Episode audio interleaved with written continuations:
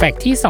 211 ครูสลาคุณวุฒินักแต่งเพลงลูกทุ่งชื่อดัง ไม่ได้เรียนจบด้านสาขาดนตรีหรือขับร้องโดยตรง แต่เรียนจบวิทยาลัยครูอุบลราชธานี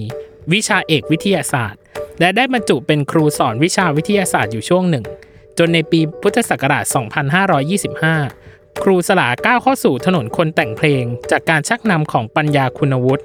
วิทยากีฬา และรุ่งเพชรแหลมสิงห์ โดยบทเพลงแรกที่เป็นผลงานแจ้งเกิดนักแต่งเพลงมือทองคนนี้คือ สาวชาวหอ ขับร้องโดยรุ่งเพชรแหลมสิงห์เมื่อปีพุทธศักราช 2526 ซึ่งครูสลาได้กล่าวถึงสิ่งที่เหมือนกันอย่างหนึ่ง ระหว่างการแต่งเพลงและวิทยาศาสตร์นั่นคือ ทั้งสองอย่างนี้ต้องใช้ความมีเหตุมีผลในการทำความเข้าใจ เพื่ออธิบายเรื่องราวต่างๆ ออกมาได้อย่างชัดเจน